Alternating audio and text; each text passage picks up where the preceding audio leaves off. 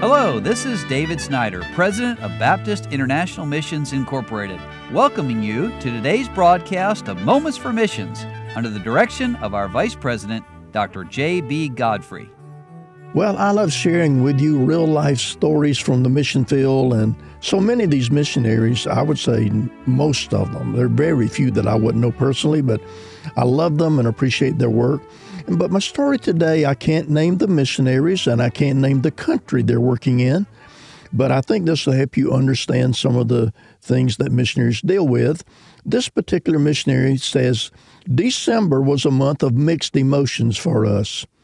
On the 17th, some of our friends from Australia visited us, and this gentleman and his wife and their children were part of our house church when we were there in Melbourne.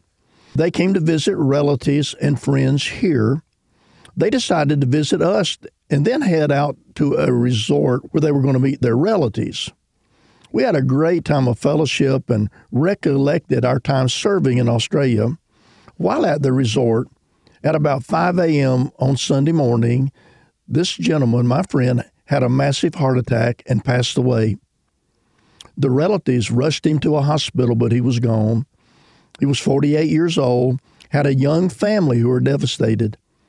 I was going through my sermons when I got a call at 6 a.m. telling me what had happened. I made arrangements for the services that morning, and then my wife and I went to the hospital. We then accompanied this man's family and the rest of the family back to the capitals of our state. The funeral was a few days later, and they asked me to give the eulogy. The experience has shaken a lot of people, both here as well as in Australia sometime this year, my wife and I plan to visit the folk there and have a service. Please pray for this family. And then on the 24th of December, we had a Christmas program here. Praise God, over 400 people attended. Now, may I just add here, this is not an easy place to get crowds, and there's danger involved. But the missionary says we had tents outside the church and TV monitors. It was a blessing. The program was two and a half hours long. And We had a drama as well as a video made by our church people depicting the lives of four missionary men. Many were touched by the message of the drama and the video, and we pray that the seed sown will bring fruit one day. Christmas Day services were also well attended, and the police were there as well, and we're happy to have them. Now, they asked, please pray for the situation in our country. Over the last four weeks, there have been about seven arrests made in our area.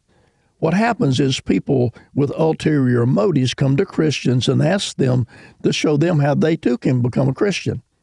When the gospel is presented and an invitation is given to accept Christ, the person asking about Christ turns on the Christian, signals for his people to come and trap the Christian. Because there is an anti conversion law in this state, they take the Christian to the police, who then have to take action according to the law.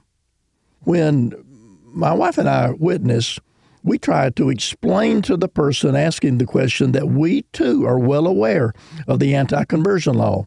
We're not trying to force them to do anything, but we're inviting them to make a decision. It does take an extra five or 10 minutes to explain this law, and then we move on. I'm currently working with a young man who's a kickboxer. I told him outright that it's his decision to make to follow Christ or not, but I'm happy to explain the gospel. He's been receptive and is processing the information. Thank you all for praying for us continue to do so. You've been listening to Moments for Missions. For further information, please write to BIMI, P.O. Box 9, Harrison, Tennessee 37341, or call us at 423 344 5050. Or you can visit us online at www.bimi.org. Until next time, may the Lord richly bless you.